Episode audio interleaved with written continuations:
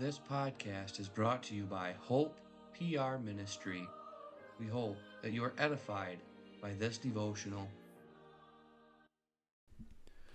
After our series of devotionals in Exodus, we now move to the book of Leviticus. Today's passage is taken from Leviticus 1, verses 1 through 9.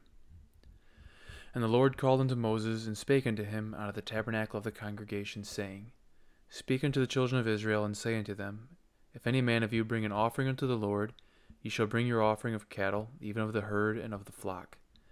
If his offering be a burnt sacrifice of the herd, let him offer a male without blemish. He shall offer it of his own voluntary will, at the door of the tabernacle of the congregation before the Lord.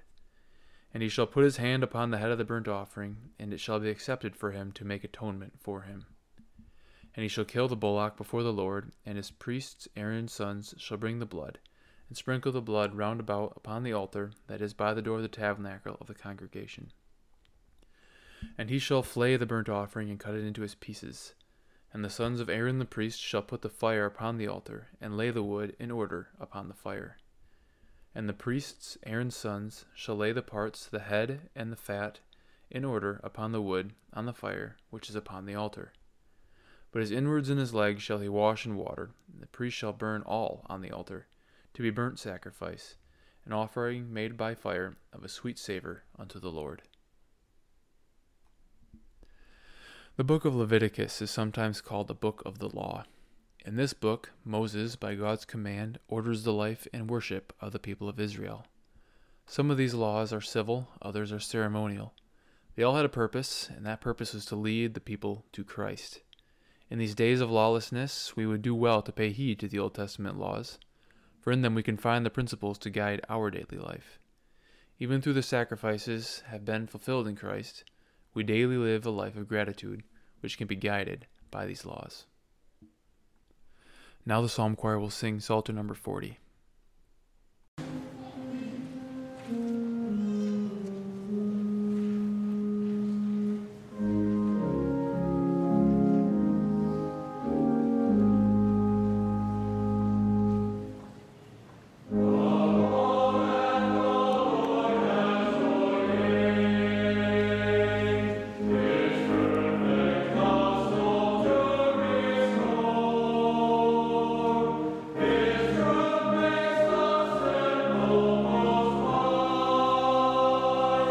Lord.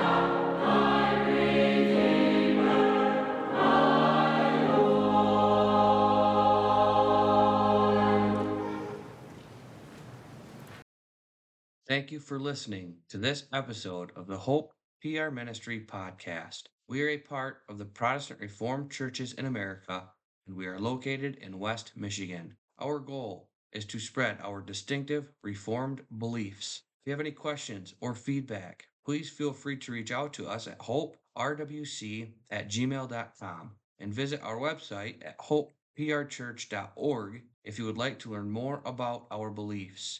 You can also worship with us every Sunday at 9 a.m. and 5 p.m.